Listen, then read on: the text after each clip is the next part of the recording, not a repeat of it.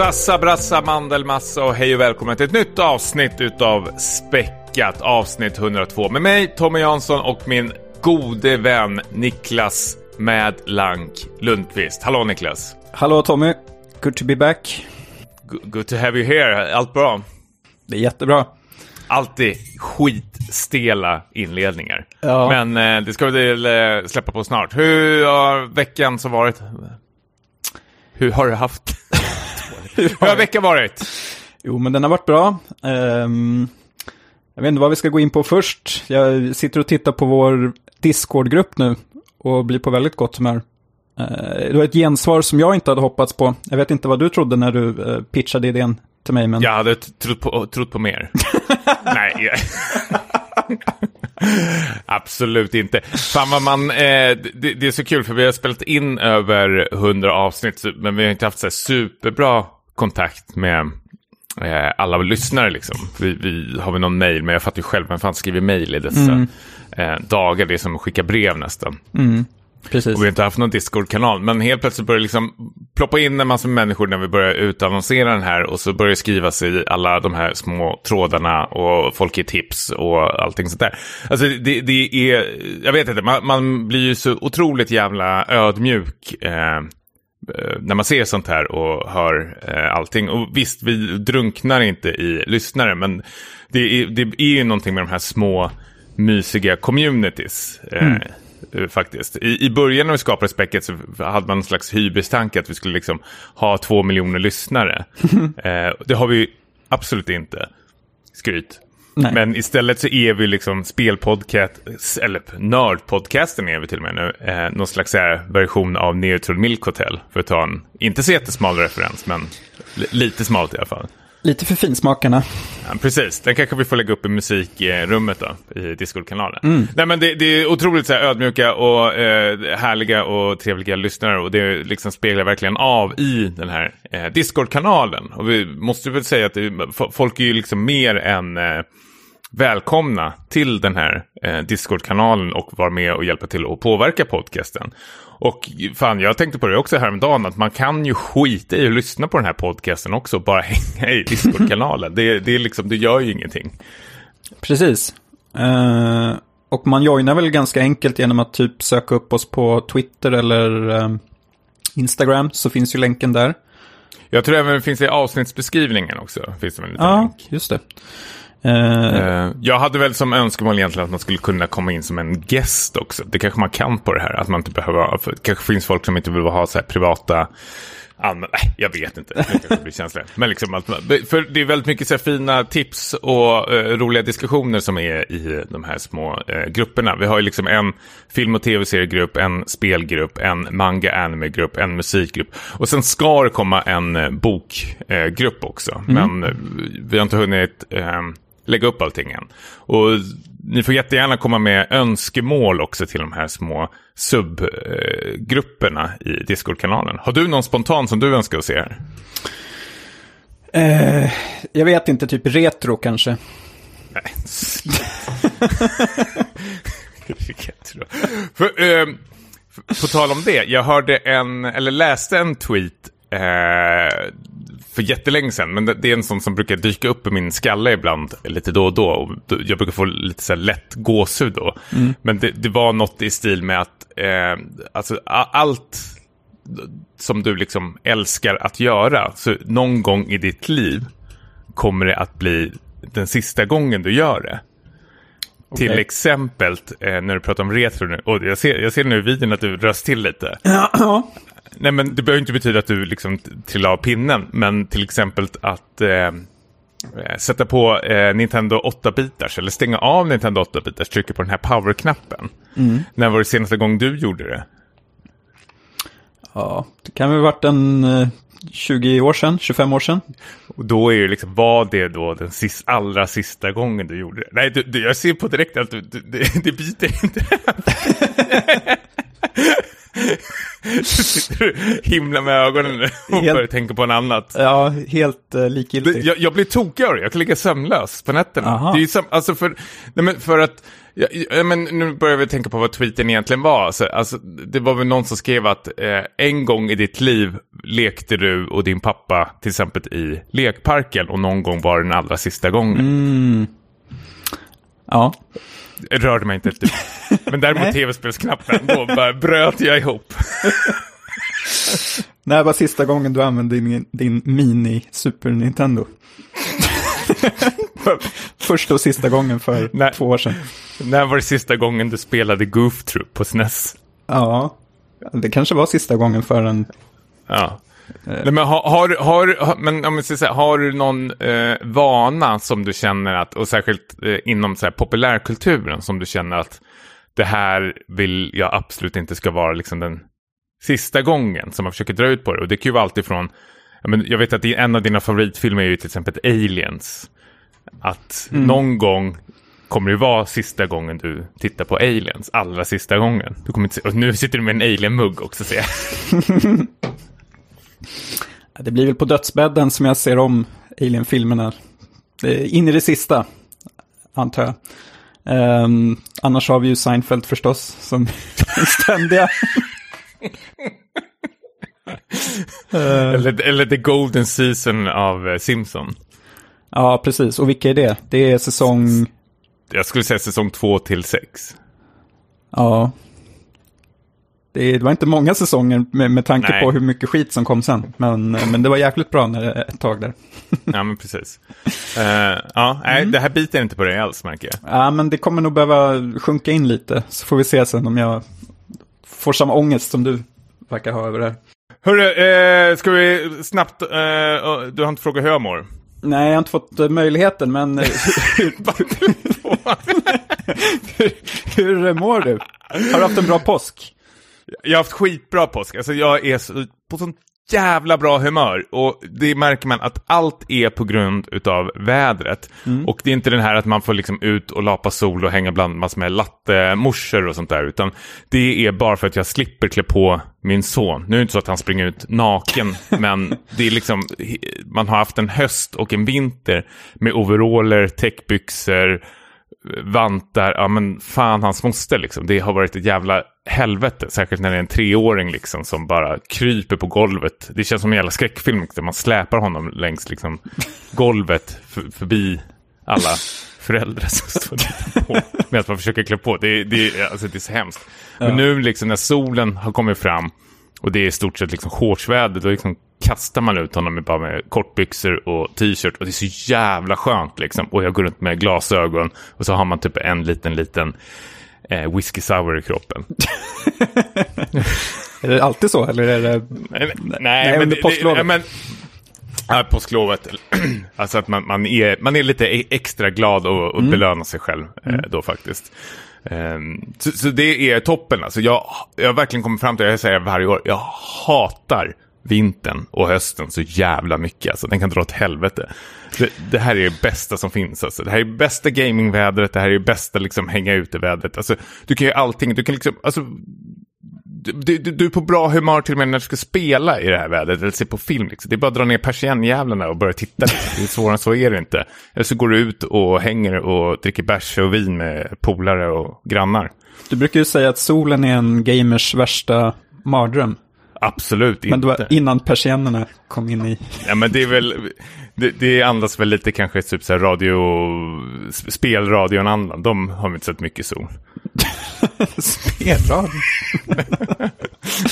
ja, nej men eh, kul att du är på gott humör.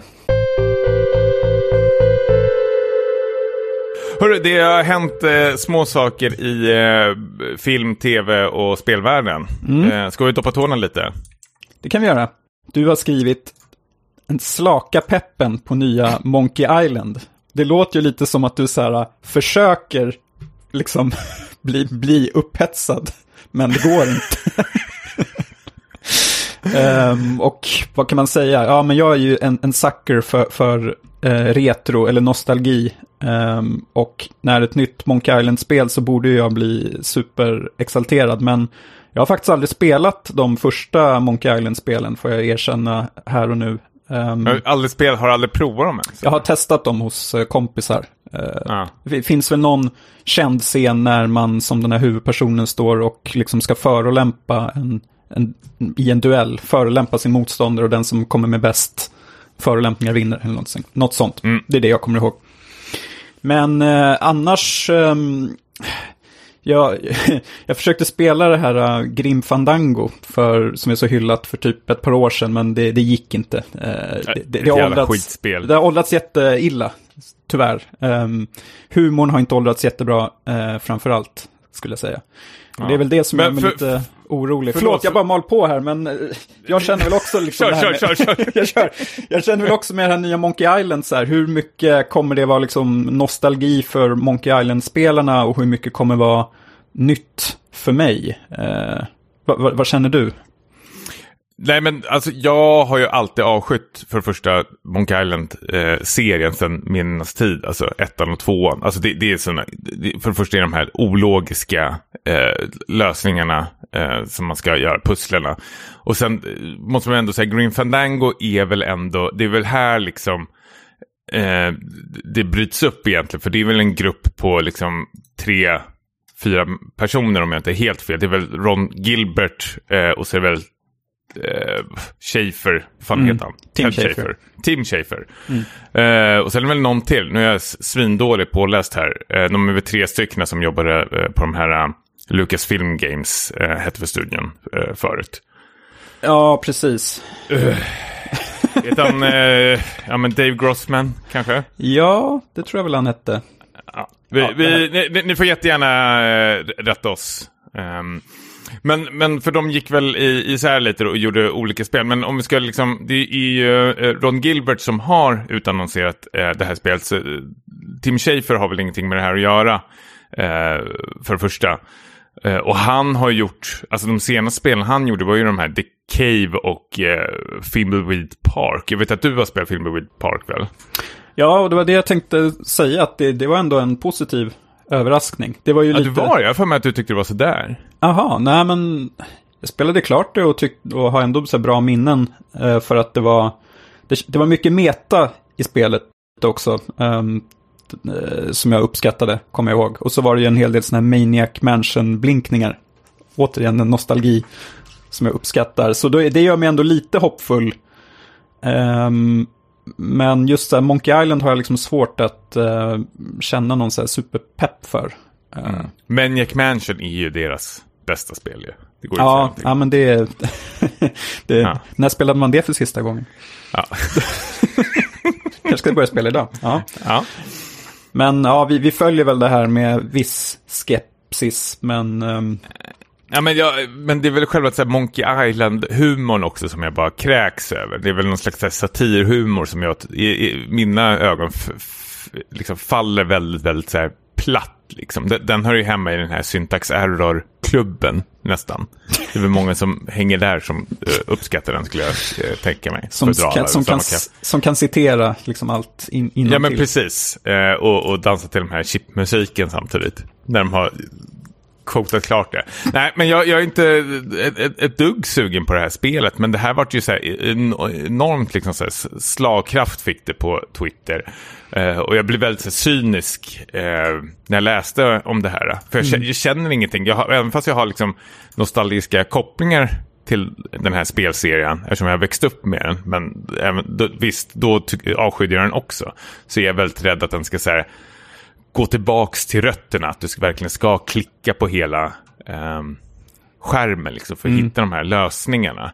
Men det är även en, en genre måste jag säga. Jag tror det är väl min liksom minst spelade eller minst liksom så uppskattade tv-spelsgenre, PK-klicka-spel. Mm. Eh, för det känns ju som att man... Eh, nackdelen med PK-klicka-spel är att du liksom ska följa, alltså gå in egentligen i spelskaparnas hjärna och liksom förstå deras logik. Och, och det är liksom, oftast är det liksom inte så jävla logiskt, eh, tycker jag, de här lösningarna. Och då blir jag bara så här frustrerad när man kollar upp lösningar. Att man sitter så här, jag fattar inte, jag fattar inte varför man skulle göra så här. Det finns Ja. ingen förklaring till det heller. Nej, man måste väl vara på samma våglängd som Tim Schafer och, och gänget. Och det är ju inte alla mm. som, som är det, eh, mm. kan jag tänka mig. Men du låter ju ändå sugen. ja, supersugen. Nej, men... Eh, jag vet inte, jag kanske kommer att, spela det liksom och se vad en, om det är något för en, en nykomling som ändå är liksom gammal i PK-klicka-genren. Mm. Uh, men vi får se. Ja, alltså, av någon konstig anledning, nu säger jag emot mig själv här, om han hade släppt någon sån här ny uppföljare till Maniac Mansion då. på tåget på direkt, då jävlar, då, då är det åka av liksom. Ja. ja. Men det här, jag vet inte. Jag tycker, jag tycker det är för, för lätta eh, nostalgiknappar de trycker på. Liksom. Det, är bara, det, det räckte med att bara släppa en titel så liksom, gick folk bananas. Mm. Eh, det är för lätt, säger jag, hittills. Jag hoppas eh, att jag har fel, verkligen. Mm. Eh, men just nu känner jag så här. Sådär. Eh, vi pratade ju lite i Discord-gruppen om, um, jag kommer inte ihåg vem som skrev det, um, men... Jag tror det var Dennis från Spelat faktiskt. Ja, just det.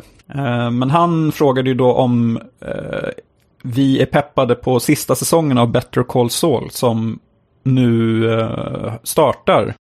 Från, för min del, jag var inte jättesugen i början när Better Call Saul Eh, utannonserades. Tänkte att så här, nu, eh, jag är lite trött på Breaking Bad nu och det här känns som ett så här, eh, något, något att cashen ska in typ så här liksom, eller de, de kan inte gå vidare och släppa det här uh, universumet.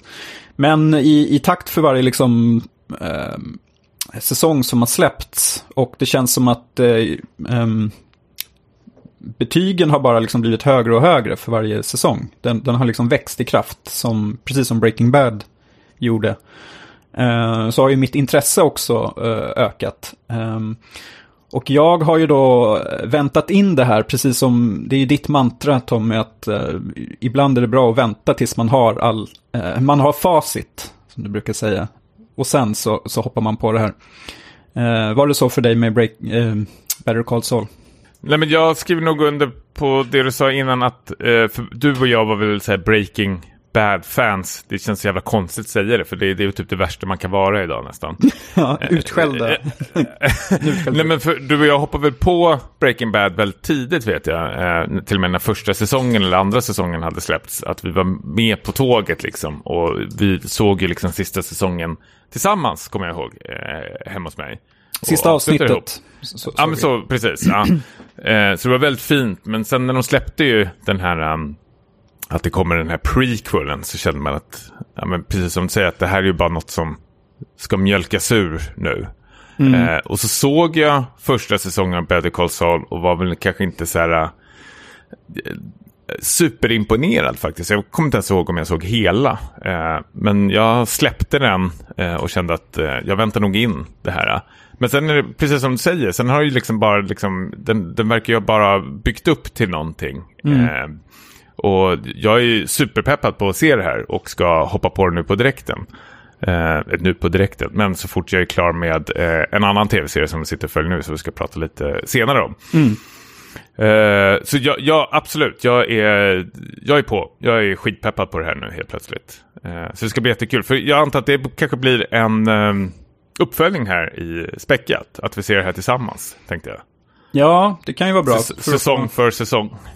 Ja, varför inte? För att få en liten spark i baken. För jag tänkte säga också att det är mycket annat som jag vill se just nu. Jag har precis eh, börjat prenumerera på Apple, Apple Plus, heter det så? Mm. Eh, igen, för att nu ska jag titta på Severance, som oh. är hypad. Jag är sugen mm. på Pachinko-serien också.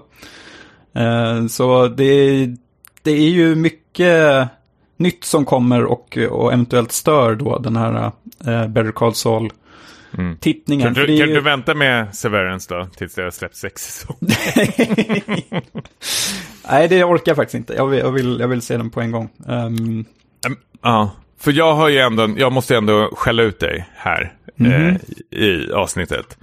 Eh, framför alla. Dra ner byxorna lite nu. Mm -hmm. För att du skällde på mig för ett tag sedan, kanske var några månader sedan, att om man inte tittar på de här säsongerna, så, eller serierna, så liksom, då läggs de ju ner ju. Så man, man är ju en del av problemet. Eh, och jag tog åt mig väldigt hårt eh, av det där. Jag kände, nej men, eh, men för du har en poäng, det, det känns... Det är sånt du ligger och grubblar på. Det, ja, det, ja, nej, men eh, faktiskt, det, var något som satte sig att liksom, men om du, om du inte tittar på det så är det ju en del av problemet varför de inte kan fortsätta. Och jag, det, det är ett argument som är liksom svårt att um, säga emot, även fast man är bara en liten, liten del av kugghjulet. Um, så liksom, ja, om en gör så kanske andra blir påverkade av. Ja, men du fattar. Så jag och min fru började ju titta på det här Archive 81 eh, och såg in två avsnitt och kände det här är svinbra. Det är, vi är helt på det här. Gud vad kul. Sen vaknade jag dagen efter. Vi har sett de här två avsnitten och får nyheten Archive 81 cancelled. Och jag, jag är tokrasande på dig. På mig? Ja, jag är skitarg på dig. För på, alltså, något i min skalle är det här ditt fel. För du har ju fått mig, du har hjärntvättat mig att liksom, man ska hoppa på nu. Men nu har jag ju liksom börjat titta på den här serien och som jag vet också är även cancelled. Men det finns en twist i det här. Jag har börjat lura mig själv nu på sån här tv-serie att det är en eh, miniserie jag tittar på istället. att den får gärna ha då ett, nu har jag inte sett klart alla avsnitt, eh, men att den får gärna ha liksom ett öppet slut då.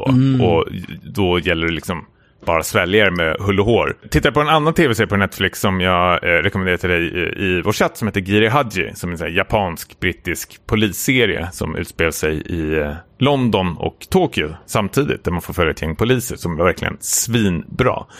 Men när jag såg klart den, jag var ju helt inne på att det var en miniserie som den har ju bara fortsatt, eller den har bara haft åtta avsnitt och så, ja, så var det klart. Eh, Men sen när jag läste på så var det tanken att det skulle ha en andra säsong den också. Bara att den var också cancelled. Men den avslutade första säsongen så otroligt bra. Så liksom jag kände att det, det här var ju perfekt ju egentligen. Så, ja. Du har inte räddat mig någonting, så försök inte liksom... jag, jag, jag hör att du liksom försöker hitta någonting, att det, det löser sig till Det sist. löste sig ändå Jag, till slut. jag hade rätt. Jag hade rätt i slutändan. Ja, nej, men på, nå- på något sätt så, eh, om man hoppar på en Netflix-serie, eh, så eh, tar man ju alltid en risk, känns det som.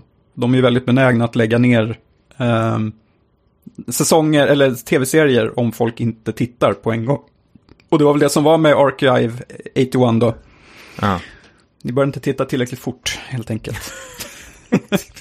Fick jag själv för att jag tittat också. Men det är ju även, det är en tv-serie, jag var ju ändå liksom så tre månader efter den släpptes. Jag tänkte så här, nu har jag ändå lite, eh, li- lite fart ändå. Att liksom, den, den, den brukar bli cancellade eh, rätt så snabbt.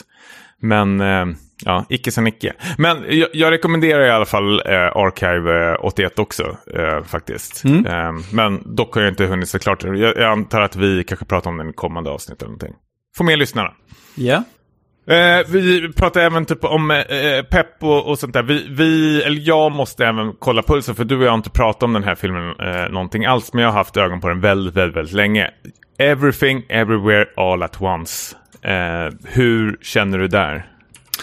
Eh, jag har inte läst på så mycket för att jag tror att det är en film som man verkligen tjänar på att gå in lite blankt. Men det, det jag vet är att det är Michelle Yeoh som spelar huvudrollen och att det är någon form av så här, jag vet inte, multiverse-film.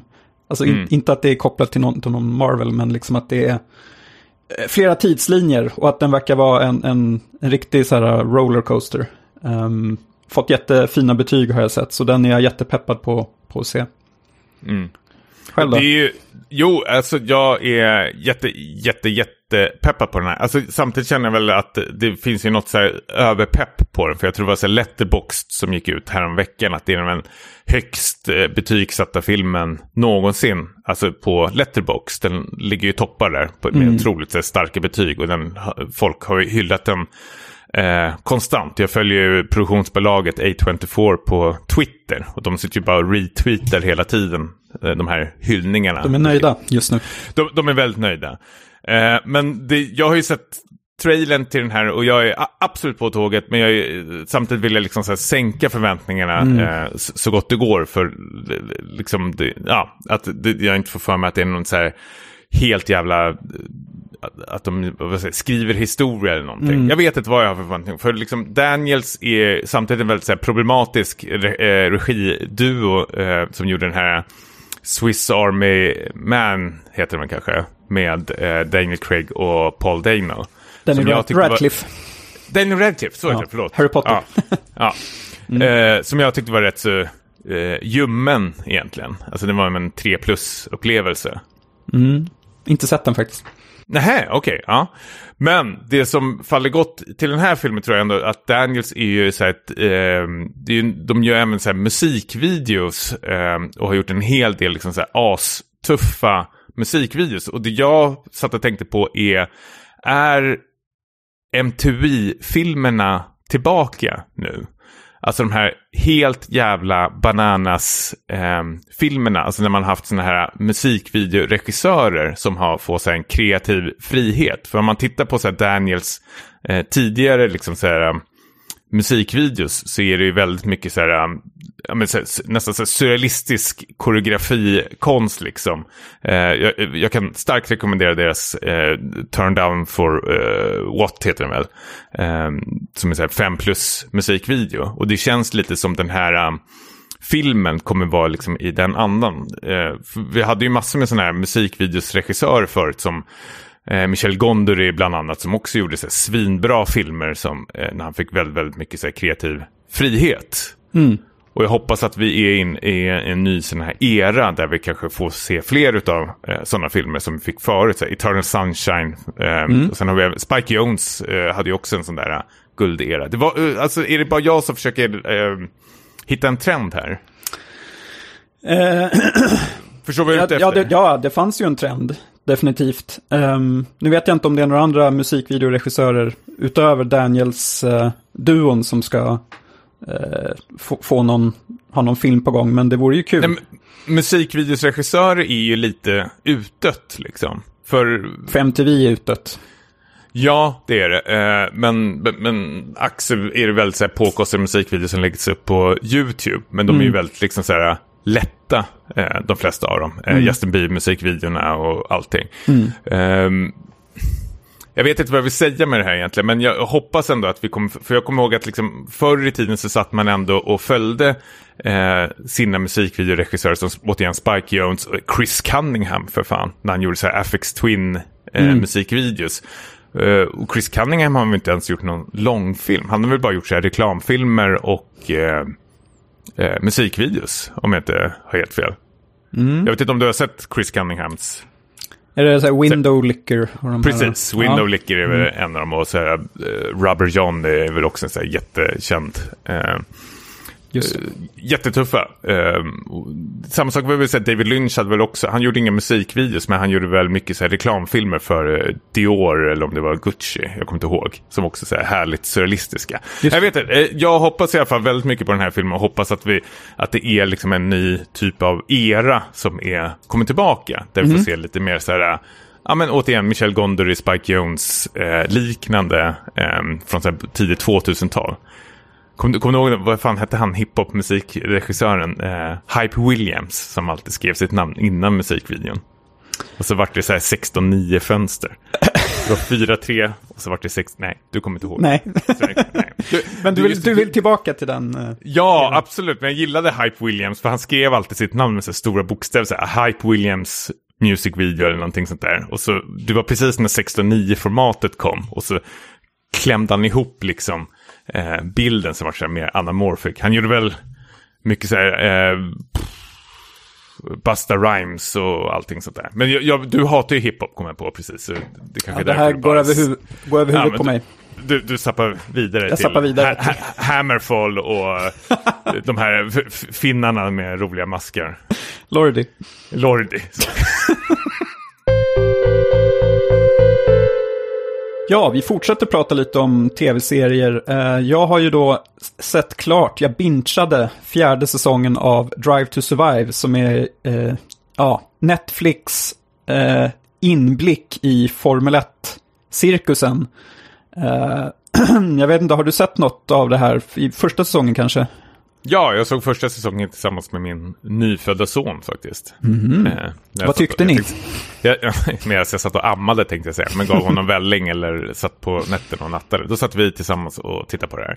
Nej, men jag, jag tyckte det var väldigt, eh, väldigt, väldigt bra. Eh, du får jättegärna rätta mig om jag har fel, men var det inte massor med så stall i, den här, i första säsongen? Typ så Red Bull och Mercedes, de här stora jävlarna som inte vill vara med. Men sen ja. den här succén eh, drog igång liksom när det vart en så här superhyllat överallt. Eh, så kom de väl tillbaka till andra säsongen och därifrån har inte jag sett någonting. Nej, ja, men det är helt riktigt. De, de förstod ju då vilken potential det här hade och hur många som liksom fick upp ögonen för um, ja, men Formel 1. Jag var ju en av dem som, som inte tittade på Formel 1 men, men såg det här som så här bra sammanfattningar och att det var liksom mycket mycket dramatik eh, liksom mellan loppen. Eh, en, en svårslagen inblick helt enkelt. Eh, och jag kommer alltid ihåg att i slutet, vi, vi har ju både den här TV Time-appen eh, där folk går in och pratar om avsnitten och sätter betyg. Mm. I slut, i, efter sista avsnittet så är det alltid massa besvikna Formel 1-fans som säger att så här, hur kunde de missa att ta upp det här och det här som hände på den säsongen och så här, mm. varför, varför eh, måste de hitta på en massa dramatik som inte har hänt eh, och så vidare. Att det är väldigt vinklat eller? Ja, eh, folk har tyckt det och, och tyckt att det är liksom så här, äh, ja men Netflix har liksom hittat på att det finns en rivalitet mellan vissa förare och sånt som, som inte existerar. Mm. Um, och det stämmer ju. Ja, och, och, och, jag har väl liksom himlat lite med ögonen åt de här äh, Formel 1-fansen, liksom att ni, ni, kan inte ta det liksom, ni får ta det för vad det är, det är ingen så här dokumentär, det är mer liksom en så här promotion grej liksom för Formel 1. Fast vänta, det, det känns väl ändå helt okej att vara lite källkritisk? Ja, ja, ja, men absolut. Men, men jag tror att det är mer det här att så här, man, man får inte plats med allting. Man kan mm, inte visa okay. allt, mm. utan man måste ju liksom kapa någonstans och bara liksom visa, eh, fokusera på något område och, och, visa det. Men annars håller jag med, med dig, att eh, man behöver inte hålla på och hitta på eh, i onödan. Eh, men nu då, förra säsongen, alltså 2021, så började jag själv titta på Formel 1. eh, tillsammans med min sambo. Har liksom kollat på det slaviskt. Ehm, nästan då varannan söndag har det varit som man har suttit och, och kollat på det där. Så jag var ju väldigt så här, intresserad nu, så här, hur kommer jag eh, reagera på Drive to Survive? Eh, nu när jag har liksom sett det som de kommer att visa. Eh, förstår du? Att det blir liksom ingen överraskning längre nu när jag tittar på Drive to Survive. För jag vet ju hur allt, vem som vann och så vidare. Eh, och man kan väl säga så här att eh, den här säsongen av Formel 1 var ju den mest dramatiska på typ tio år. Där allt avgjordes i sista racet då. eh, mellan Max Verstappen och Lewis Hamilton som, som var lika inför sista racet. Eh, och det var, blev extremt kontroversiellt avslut. Um, så jag var ju väldigt nyfiken då på att se hur de skulle skildra det här. Um, tyvärr så känns det som att, uh, för nu har jag läst på lite också, att vissa har ju valt att dra sig ur Drive to Survive just på grund av det här uh, att de uh, ja, men kanske inte liksom skildrar det helt rättvist och vinklar ganska hårt. Så um, Red Bull då bland annat inte med lika mycket då som som tidigare. Vilket mm. gör att det känns som att produktionen då vill få Mercedes att framstå som hjältarna lite här och Red Bull skurkarna. och jag märker ju nu när jag har tittat klart att jag, jag har blivit lite som de här Formel 1 fansen då, liksom som så här börjar gnälla du bli, på. Du har blivit det vi hatade för Ja, jag blev det som jag hatade. Uh, för det är så här, visst, det försvinner en viss nerv i den också när man vet exakt hur, hur det kommer att sluta. Eh, och liksom, ja, det, det, det, är inte samma, samma upptäckarglädje att kolla på den här säsongen. Och jag tycker också att eh, de, de ägnar lite för mycket fokus åt just den här toppstriden. Och det blir inte samma bredd att man får följa de andra stallen. Vilket är lite tråkigt. Mm. Men är det inte så att det är väl typ så tre stall som har liksom musklerna och resten är eh, egentligen, alltså de, de, det var ju någon som sa det första säsongen tror jag, eller så är det väl bara fans säger att det, det, man vet ju på förhand typ vilka som kommer komma topp tre. Det som är intressant att se vem som kommer på fjärdeplatsen. Mm. Eh, för att det, det är väl så mycket pengar och motorer och allting inblandat i de här toppstallen så liksom de, de sticker ju bara iväg. Eh, ifrån dem. Alltså, för, för, först måste jag säga, jag, jag kan ingenting om den här sporten. Jag, är så, inte, jag ska inte säga att jag är ointresserad, jag är faktiskt jättesugen på att precis som du, jag tycker det låter jättekul att du säger att du har börjat titta på det på mm. riktigt. För jag har tänkt samma banor, men um, jag kan ingenting om motorsport. Jag är svindålig på bilar uh, och allting. Uh, men jag skulle jättegärna vilja doppa tårna i det. Men det blir väldigt så här, vart börjar jag någonstans? Uh, kanske du kan komma med något tips nu hur du gjorde. För jag, jag, vet att du, du kör ju, när du kör bil, du kör ju som mig. Du liksom drar upp storryggen som man sitter liksom. Jag tänker på den här Simpsons-sketchen, White people drive like this, black people drive like this. Alltså att du och jag kör ju ja. som riktiga vita gubbar egentligen. Ja. Ja, men jag är väl... Vad säger man? Man har det här klockslaget på ratten. ja, precis. Så här, 10, 10 2. ja, precis. eh, nej, men alltså, jag kan ju inte heller något om bilar. Um, men alltså man lär ju sig mer och mer ju mer man tittar liksom, och förstår så här, varför vissa däck är bra på vissa underlag och så vidare. Um, sen är det ju så här, det är ju en stor, uh, uh, vad säger man? Um, Investering. Ja, investering av tid att titta mm. på det här. Uh, och jag tror väl att man ska väl helst titta på typ alla racen. Det är nog lite svårt att, att titta på några enstaka race och tycka att det är spännande. För min del är det så här, vi, vi gör ändå ingenting på söndagar. Så det är så här tacksamt att sitta hemma. Framför efter kyrkan eller? Ja, precis. Och efter, alltså under pandemin så var det ju typ, ja det var ju guld att ha det här att titta på. Mm. Men uh, det skulle vara kul att höra, alltså du kan ju utan problem hoppa över säsong 2 och 3 av Drive to Survive och hoppa in på fjärde säsongen. Och se om du tycker att den är bättre än vad jag gör. Um, ja, men min OCD säger nej till det där. Hoppa över säsonger. Det... det går ju ganska snabbt att, bränna av de här säsongerna dock, tycker jag. Så mm. om du är sugen på att börja titta igen så, så tar jag gärna hand om dig i, i det här. Ja, men, ja, nej, men jag har ju Drive to Survive på, alltså, alltså den, den är ju startklar som sagt. Att jag, jag vill ju tillbaka till men, men det är ju det här med tid eh, mm. återigen. Eh, vi kommer till det snart, vad jag har tittat på. Eh, och det, det, är ju så jävla svårt att eh, ja, men prioritera den och lägga upp den. Men jag, jag är så här, jag, jag skulle vilja följa någon sport har jag känt senaste tiden. Mm. För jag, du, du, känner ju mig, jag är inte så supersportintresserad. Jag tycker det är kul att utöva sport, eh, men att liksom titta på sport, till exempel fotboll och hockey och sånt där. Jag kan ju uppskatta kanske eh, VM och OS och sånt, eh, när det är väldigt stort, stort. Men jag kan, så här, ligor och sånt, jag vet inte. Jag, det, jag kan ingenting om det. Jag kan inga namn eller någonting. Jag är skitdålig på det. Och då har det blivit väldigt så här, avskräckande att man liksom, tar avstånd från det. Det är samma gäller med e-sport också. Liksom. Man kan ingenting om det. Um, så då tar man bara avstånd direkt från det. Vilket är, ja. Men det, det är det här att det, det är, jag tror också problemet är för mig att det, när det är så stort och så brett eh, så vet man inte riktigt så här, var, var ska jag börja någonstans. Det samma, mm. samma kan man väl säga om fotboll också.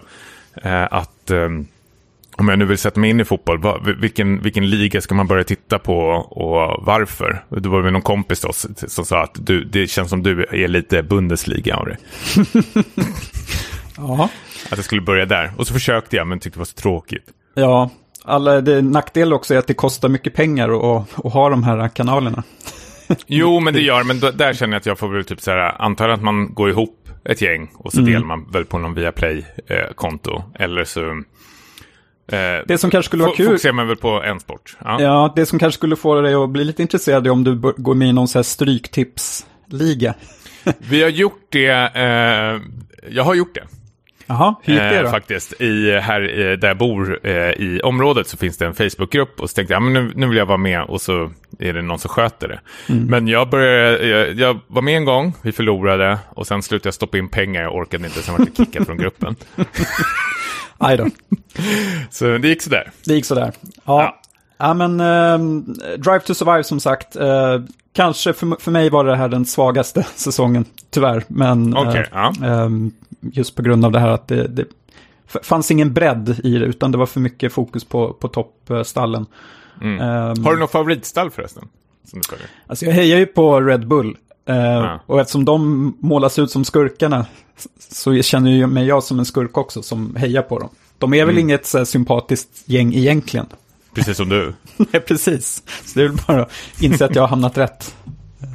Helt enkelt. Uh, ja. Mm. Eh, ska vi fortsätta lite med tv-serier? Jag har börjat eh, bingea en tv-serie som jag har varit peppad på sedan 2016. Eh, när de här hyllningarna börjar rasa in. Och det är tv-serien This is us. Känner du till den här? Jag har till och med sett några avsnitt för några år Aha. sedan. Hoppla! Det så, visste jag inte. Så jag är väl medveten om vad det här är för något. Um, Okej, ja. Nej, men vi, vi, vi återkommer till varför du eh, hoppade av då kanske. Mm, absolut. Eh, jag vet inte, jag ha- hade... Eh, jag vet att när de här recensionerna och snacket kring This is Us eh, började trilla in i säsong ett så kände jag att det här är absolut en tv-serie för mig. Men eh, så har det bara blivit så för mig att jag har liksom väntat in säsong efter säsong och nu i år kom de ut med att det här är eh, slutet på den här serien. Och eh, alltså att de kommer avsluta nu med den här säsongen. Eh, jag tror det är sjätte säsongen eller någonting. Och för kortare det utan att spoila rätt så mycket, för jag visste faktiskt egentligen inte så mycket om den här tv-serien, utan jag har hållit mig väldigt, och jag är väldigt glad över det, säkert när man såg de två första avsnitten, är att det, det handlar om eh, tre barn, ska man väl säga, eller tre personer som är födda samma tid, eh, samma dag, men under vissa liksom, komplikationer, omständigheter. Och eh, det, det är en familjesaga kan man väl säga. Att, alltså saga som en, en legacy eh, som breder ut sig i så här, flera decennier. Där du får följa de här barnens eh, föräldrar och eh, eh, farföräldrar. Och, eh, och sen hoppar den här tv-serien liksom mellan de här epokerna liksom. I någon slags okronologisk ordning. Och du som tittare vet väldigt lite om de här personerna till en början. Men sen allt eftersom så börjar de här pusselbitarna liksom sakta men säkert liksom placeras ut. eh, Och liksom de här karaktärerna får mer och mer kött på benen. Och det, det är en, alltså det, det är en, det är en dramaserie, alltså en slice of life. Ehm, men det, gör den så, det, det som gör den så bra, alltså det är svinsvårt att förklara för, varför man ska liksom titta på den här. Men jag skulle vilja säga att det här är den nya Six Feet Under, eh, om du såg den tv-serien. mm, det gjorde jag. Ehm, ja, Mm. jag håller med. Nej, men det, nej men det som gjorde Six Feet Under så otroligt bra, och jag, som vi har också sagt om tv-serien Sex eh, Education, är väl att den har en sån otroligt eh, respekt för de här eh, huvudkaraktärerna och den liksom hanterar sådana här tunga eh, ämnen med sån otroligt liksom respekt och på ett snyggt sätt. Och This is Us är ju liksom de här tre barnens och liksom deras familjer eh, hur, hur de ja, men, tacklar livets liksom, svårigheter och eh, uppgångar och nedgångar. Eh, men, och den gör det på ett sånt jävla mysigt och härligt och liksom, emotionellt sätt. Så det är en, så här, en emotionell liksom, berg och dalbana eh, du eh, liksom, tar igenom. Nu har jag bara sett första säsongen av de här sex säsongerna. Men jag känner på direkten att det här är ju liksom bland det bästa jag sett sedan Six Feet Under i den här liksom, typen av kategori. Alltså. Det är ju liksom, du, du pratade för alldeles nyss om den här TV Time-appen. Och varje gång man liksom betygsatt ett avsnitt och går in och tittar så är ju alla lägger ut liksom samma emojis nästan. att det liksom, Eller memes. att det, det, det är tårkanaler alltså. Man bryter ihop eh, i varje avsnitt. Och det behöver inte betyda att, allt är, att det är något sorgligt som händer. Utan att det är väldigt, kan vara väldigt här, fint och vackert.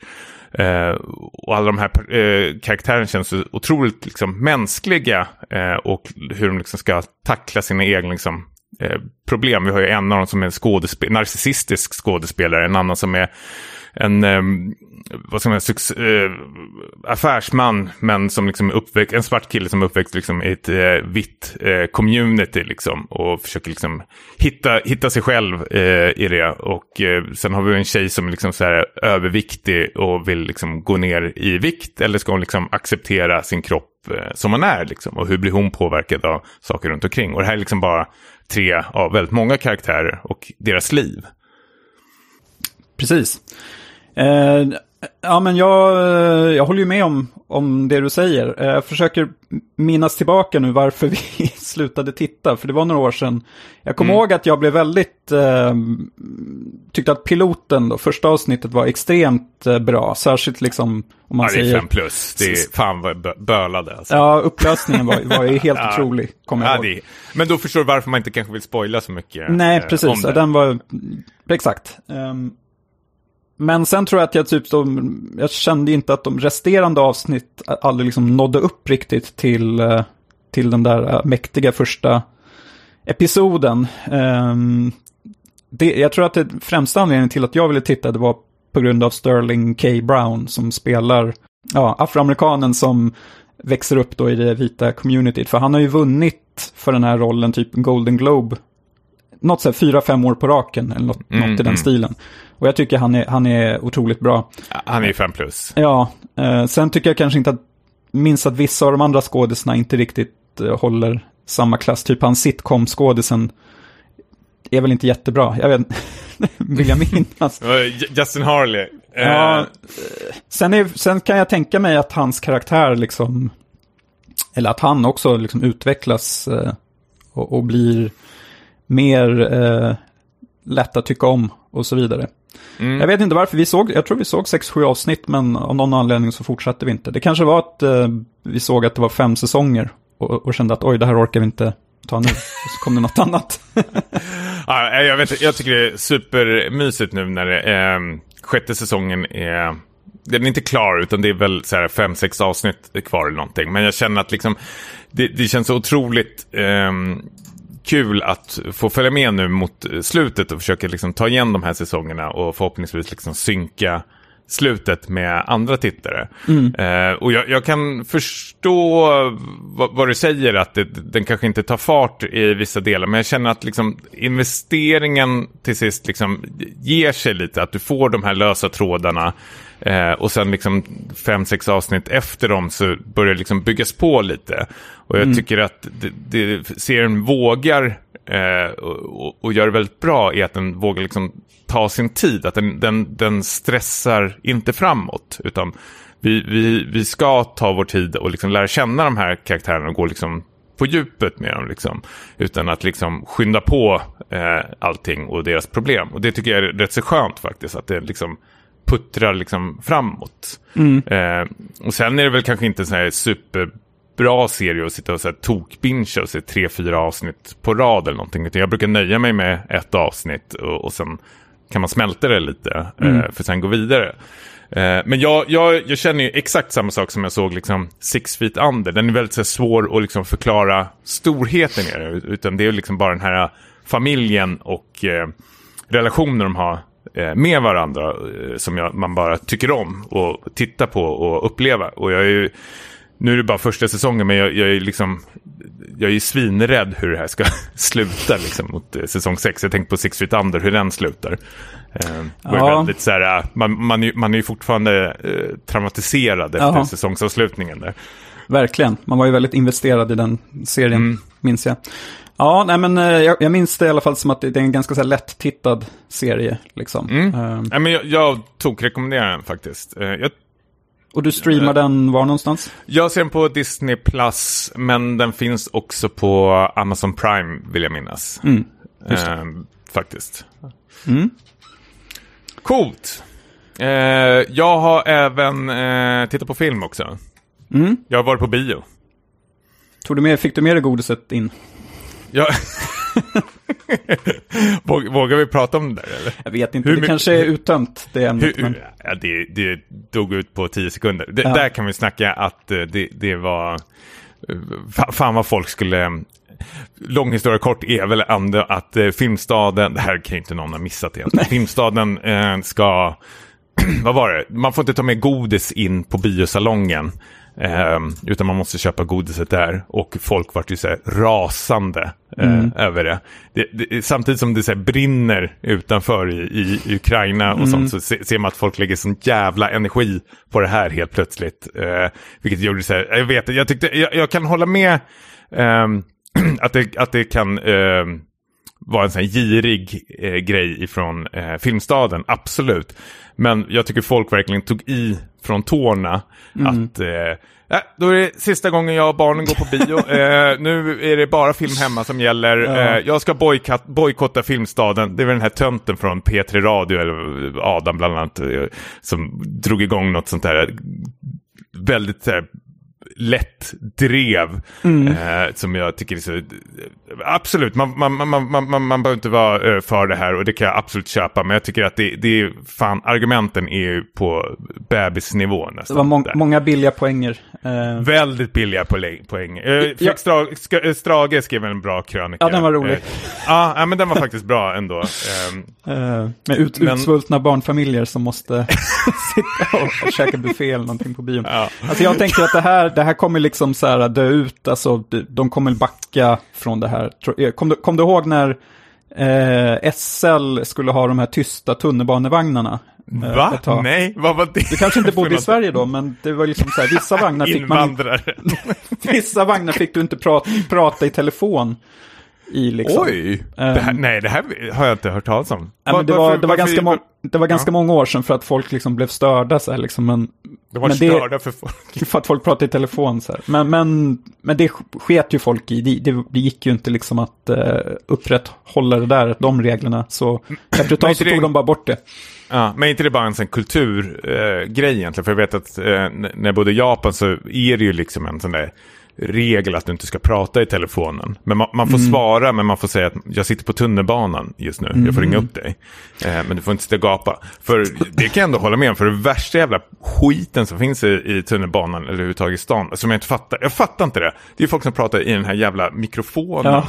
I telefonen och går runt, alltså som det vore en, en macka En eller någonting. ja. En smörgås och har den liksom platt på handen och går runt och har högtalartelefon och går runt och snackar.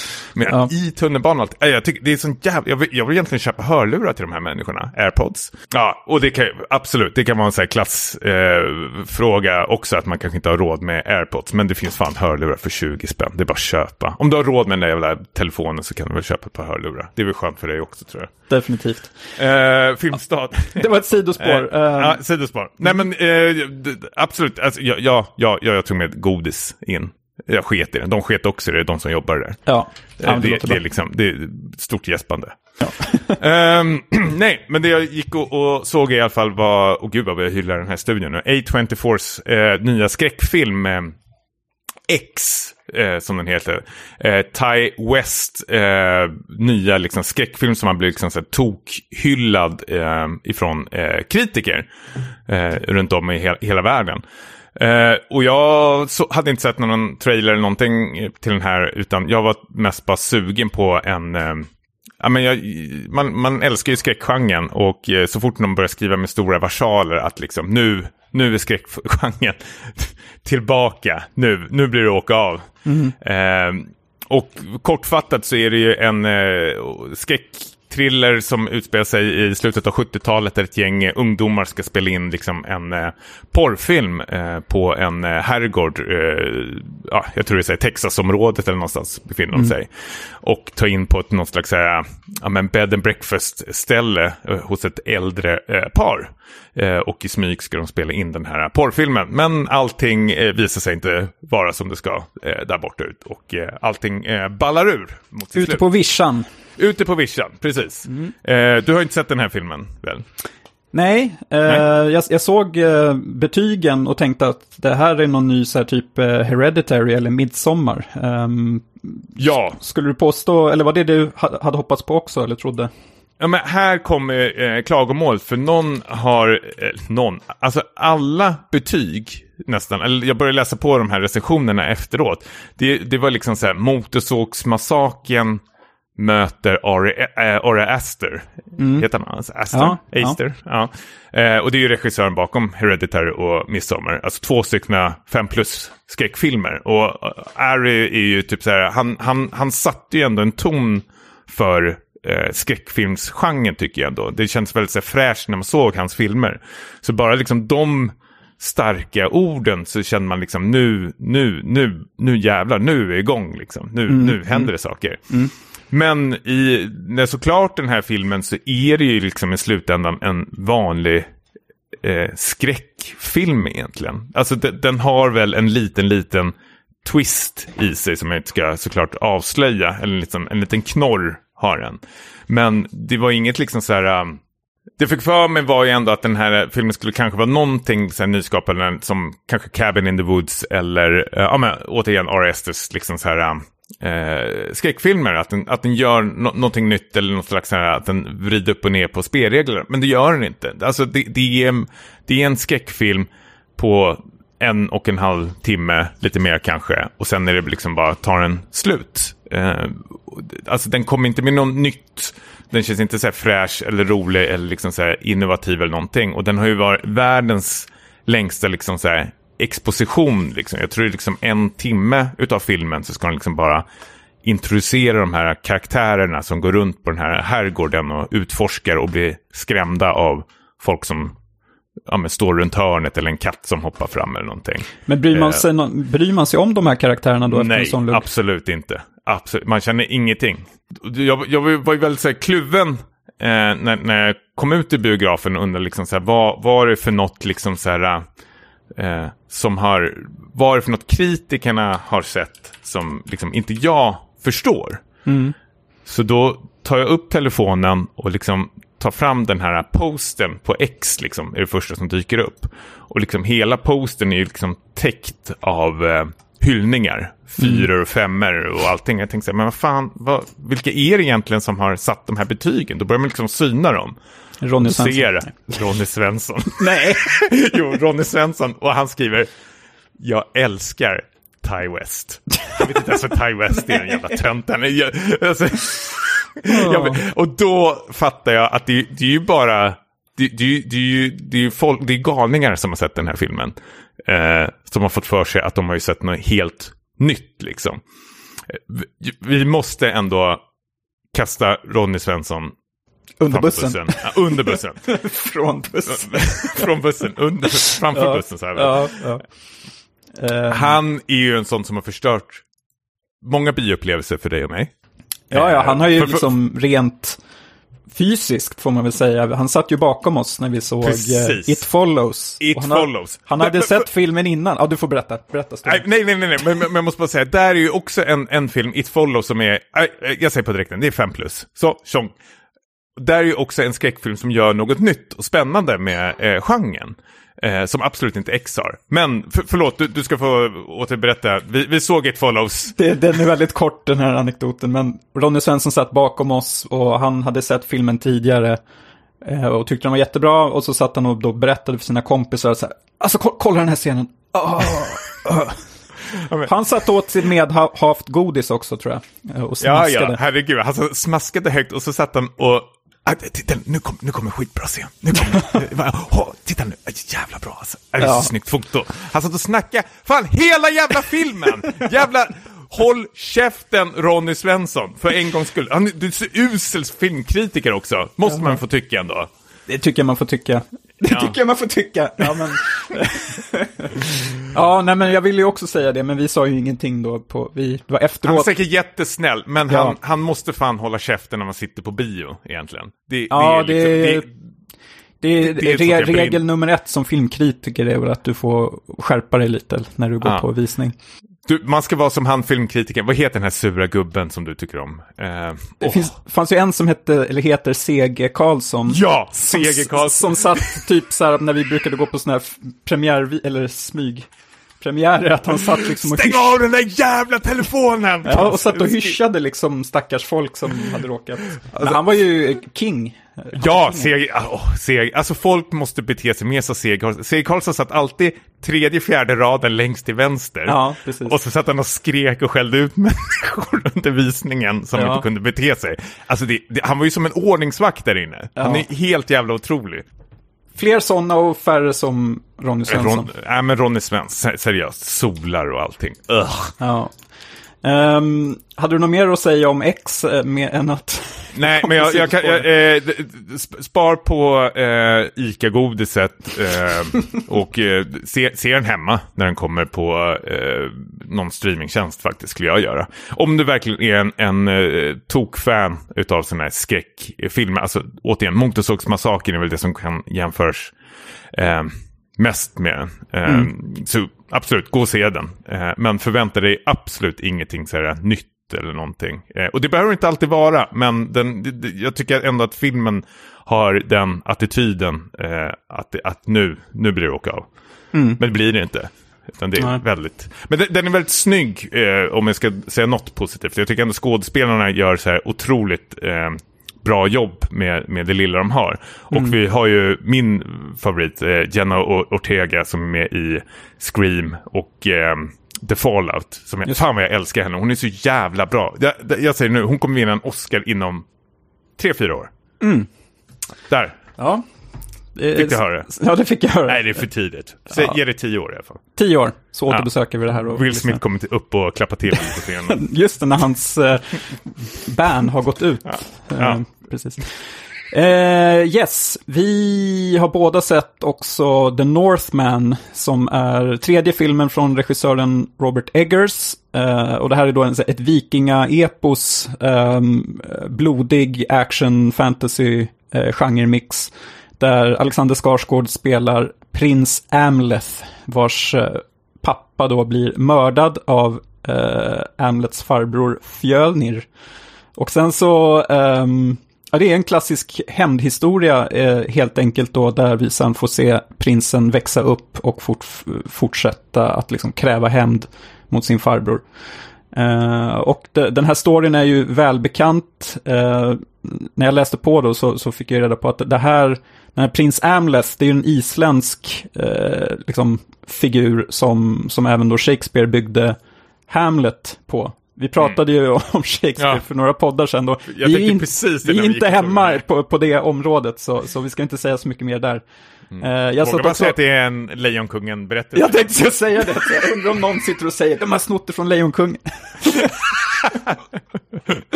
Ehm, ja, nej men eh, vad, vad kan man säga? Alltså det här är ju en väldigt så här, om, om vi tar Alexander Skarsgård, han är en väldigt, eh, liksom, han gör en väldigt fysisk eh, rollprestation där han liksom, när han går in i så här warrior mode, eller beast mode, då får han någon som är som en puckel på ryggen och blir liksom så här eh, usel hållning och stelopererad. Um, vilket, jag vet inte, det, det såg jäkligt imponerande ut i alla fall. Eh, jag tänkte typ, så om den här filmen hade gjorts på 80-talet så hade det varit typ så här Dolph Lundgren eller någon som hade spelat rollen för att eh, han var så otroligt biffig. Jag tänkte att jag gick runt så här när jag hade eh, ischias ett tag i mitt liv. Nej, ja, Du precis. skulle gå Jag och tänkte handla precis- jag på tänkte- Ica. Ja, jag tänkte precis säga, det var den tiden när du skrattade åt mig när jag hade mina Nej. ryggproblem. Jo, det gjorde du visst det. Du skrattade jättemycket åt mig när vi var ute och reste, så sprang du iväg. Och så skynda dig Tommy! Och så gick jag sådär som Alexander Skarsgård efter dig. Helt stelopererad. Ja, Stelopererad. ja nej, jag, jag är ledsen för det. Jag tar tillbaka det. Ja. Eh, men Robert Eggers, han, eh, det var, jag tror det var du som tipsade mig om, om hans debutfilm The Witch när den kom. Och eh, sen har han ju liksom, det har ju bara rullat på med The Lighthouse då som, som vi båda Och sen tar det stopp. tyckte om. Sen kanske det tar stopp. Vad, vad tyckte du nej, om... nej, men du, nej men förlåt, du sa att det har bara rullat på. Det låter som att han har släppt typ så här tio filmer som har varit fem plus. Han har släppt en film efter The Witch. The Witch, The Lighthouse och nu kommer The Northman. Så Ja, okej. tre, fi- tre filmer. Ehm, och vad tycker du, levde den upp till hans tidigare två filmer? Nej, absolut inte. Eh, jag tycker att ehm, både The Witch och The Lighthouse är, spelas i en helt eh, annan liga än vad The Northman görs. Och när jag läste en ehm, intervju med eh, Robert Eggers eh, Eh, som efter den här filmen hade eh, släppts. Så det var någon som frågade hur det har gått med inspelningen och allting sånt där. Och då sa han, nej men det, det har varit kul och spännande att prova på något nytt. För det här är så här otroligt påkostad eh, film med eh, många miljoner miljoner dollar som ska liksom tryckas in. Och det är väl mycket produktionsbolag som ska tycka och allting sånt där. Men då sa han väl något i stil med att eh, det var kul, det var spännande, jag lärde mig något nytt. Men nästa film blir det nog eh, något lite mindre. Eh, att han vill gå tillbaks till det här eh, som både The Witch och The Lighthouse Ehm, eh, var. Att han, jag, jag tror att det handlar återigen där om liksom så här kreativ frihet. Och jag tycker ändå man kan känna av det i The Northman. Att den, den har en del Robert Eggers i sig. Men den har även, den, den känns väldigt så här, spretig på sina håll. Vilket de, hans tidigare filmer inte kändes lika mycket tycker jag. Att de, där, finns det väl, fanns det väl kanske en lite mer en röd tråd. Både i tempot och uppbyggnad och fotot och allting sånt här. Men här känns det liksom allt ifrån att det är en sån här ja, men nästan en Ridley Scott-film till att det är nog mer ja, men Robert Eggers surrealism-hållet. Um...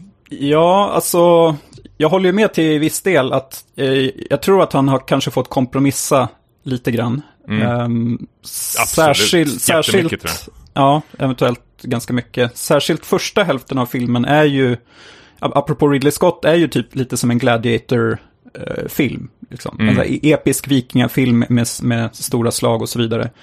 Däremot tycker jag att andra hälften, utan att säga för mycket, tycker jag tar fasta lite mer på det som jag gillar med Robert Eggers, mer att det är så här paranoia och kanske lite mer åt skräckhållet. Eh, Mm. nästan lite drag av The Witch.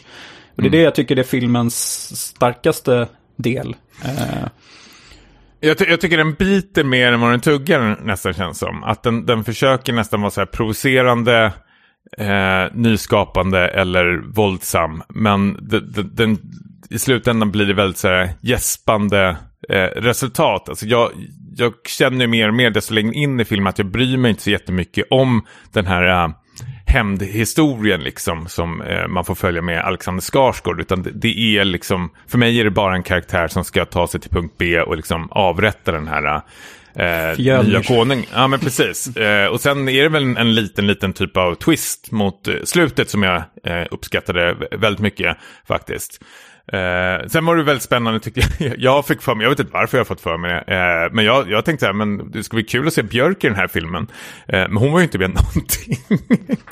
typ två scener kanske. Två scener, eh, bara några sekunder. Men hon är ju så här superproblematisk att eh, jobba med ska hon vara. Vilket jag förstår. Jag vet inte, Lars von Trier berättade väl när han jobbade med henne i eh, Dance, Dancer in the Dark 5 plus.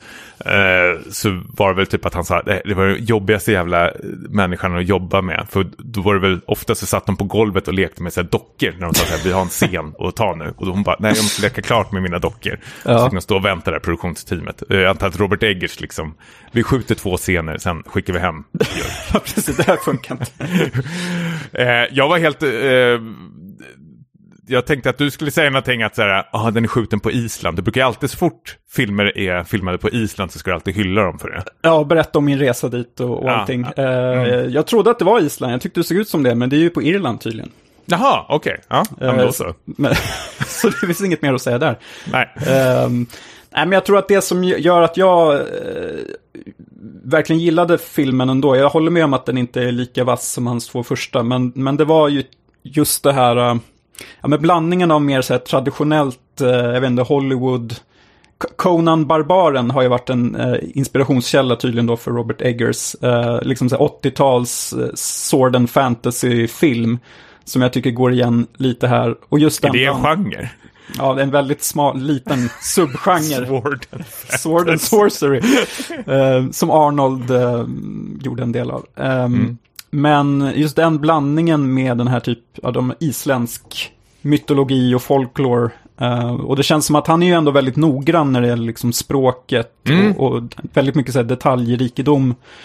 Som gör att det, det, blandningen av det tycker jag ändå är något som jag inte har eh, sett tidigare, även fast eh, det är en, liksom, en, en väldigt traditionell historia i botten. Jo, men på det sättet känns den så superautentisk. För Robert Eggman, Eggers känns ju typ så här att han, han gör ju någon så här galen research eh, inför sina filmer. Är det inte så här The Witch, typ så här, där han liksom rotar fram en massa med dagböcker, eller vad det var för så här gamla fornengelska, som han sitter och pluggar in och får in det i liksom filmen, alltså språket, liksom, hur de pratar och uttrycker sig. Och detsamma har han väl gjort sig med The Northman också. Eh, vilket är här sjukt jävla imponerande. På, och på det sättet är han ju ett jävla geni tycker jag. Men det finns ju, de här actionscenerna känner jag att han inte alls ehm, bär upp eh, li- lika bra faktiskt. Ehm, Nej, tyvärr. eh, det känns som att de, ja, de, de nådde inte riktigt upp till övriga filmen. Eh, det kan jag hålla med om. Eh, Mm. Men visst var det en scen när han ska ner i en grotta och hämta ett svärd som andades Elden Ring? Eller var det bara jag? Det var bara du. Det var bara Jag tänkte, tänkte inte det. Ja, Nej, Men vi får se vad som händer härnäst. Han ska ju göra en eh, ny version av eh, Nosferatu och jag är så här, fuck yeah, jag är på det här. ja men det Eh. låter väl som en perfekt projekt. Ja, och jag vet inte alls vilka som är inblandade än, men jag hoppas så otroligt mycket att Willem Dafoe är med igen. Alltså jag, både i den här filmen, fast Willem Dafoe inte är med eh, så jättemycket kanske i eh, The Northman, så såg jag även den senaste Spiderman, äh, Spidermanen, Spiderman eh, häromdagarna, där eh, han är med. Och, ah, ah, han är så jävla, jävla bra alltså. Fy fan vilket jävla ansiktsspel han har eh, i, i sina filmer. Alltså. Han, han, där kan vi ju snacka om en skådespelare som liksom, liksom använder hela sina sin, ansiktets liksom muskler eh, och sina spretiga Alex Schulman-tänder. Liksom. Eh, menar, han- ett geni. Ja. Ja, ja men Eh, det... Nej, men han, han är fan, det, det känns väldigt lätt att säga, men William Dafoe är fan svinbra alltså. Eh, ja. Nej, men det, för, för, du, på dig låter det som att det är en absolut måste se på bio. Jag säger eh, vänta till stream. Eh, och om du är jätte i, liksom, insatt, eller insatt, men känner sig förkärlek för så här, nordisk mytologi eller någonting sådär, så ja men absolut, titta på den. Annars kan man väl skippa den. Hallå? Det kanske man kan. Ehm, jag, jag undrar om folk som har sett tv-serien Vikings kommer in och ser den här och tror att det ska vara något liknande och blir ganska förvånade. Eh, Ja, absolut. Förlåt, jag måste berätta om en bioupplevelse när jag såg den här. Jag hamnade bredvid eh, tre stycken hantverkare som hade skolkat, tror jag. Eh, Ja. De brukar ju jobba helger. ja, just det. Ja. Som satt i sina hantverkarkläder och jag satt mig bredvid och han, har, han är typ så två meter lång, ena hantverkaren, och har liksom manspread deluxe. Alltså det, jag fick ju inte plats där. Och när jag satte mig ner, han ser ju på mig och jag har en sån här keps med en häst på. Hör, så hör jag det här. Det är, den största sucken jag har hört i hela mitt liv. Och han liksom armbågar ut sig som att liksom, Ja. inga bögar här inte. Eh, o- otroligt eh, tom. Men sen flyttade jag, jag bytte plats på direkten när jag såg att det, när filmen drog igång. Eh, Ja, men i alla fall när filmen var slut så reste de sig upp och så säger de vilket jävla skit. De var inte alls imponerade. Så där Nej. tror jag att du hade de här uh, Vikings... Vikings-fansen. ki- Vikings-fansen som satt där som tänkte så här, men det här, nu, det är Skarsgård, det är den här bruttan Nicole Kidman och så är det vikingar. Nu kör vi, Mm, nu, nu blir det vi. åka av. Ja. Men det, det är ju en timmes liksom, dialog när de pratar på någon konstig fornnordiska. ja, precis. Då zonade hantverkaren ut. Ja, då såg de handverket, då satt, tog de fram kniven och började vässa naglarna. Ja. Kasta Eh, popcorn på publiken.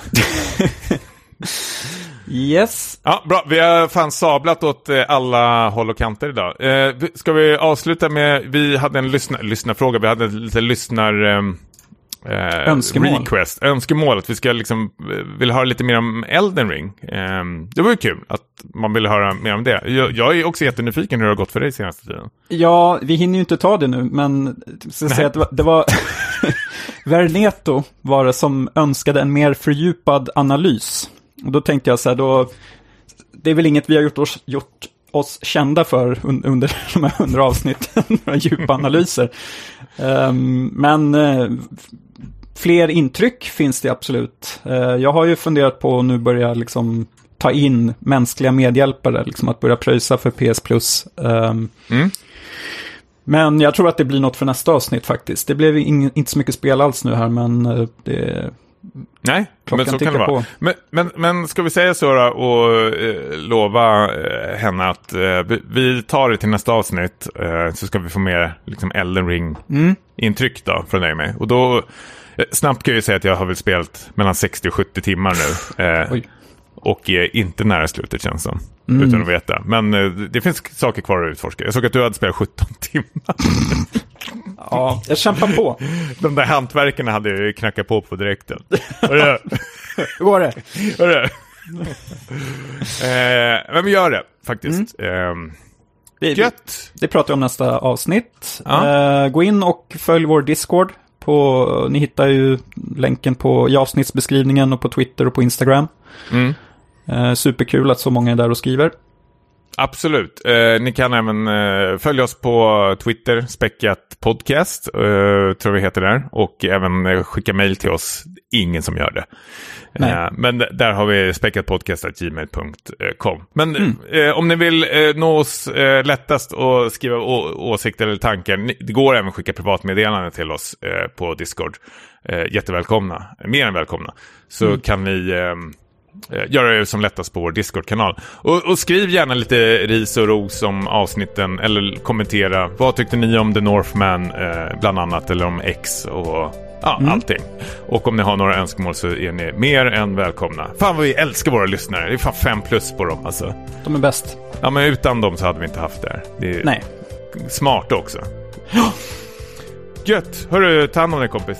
Vi hörs. Ha det bra. Tja. Hej.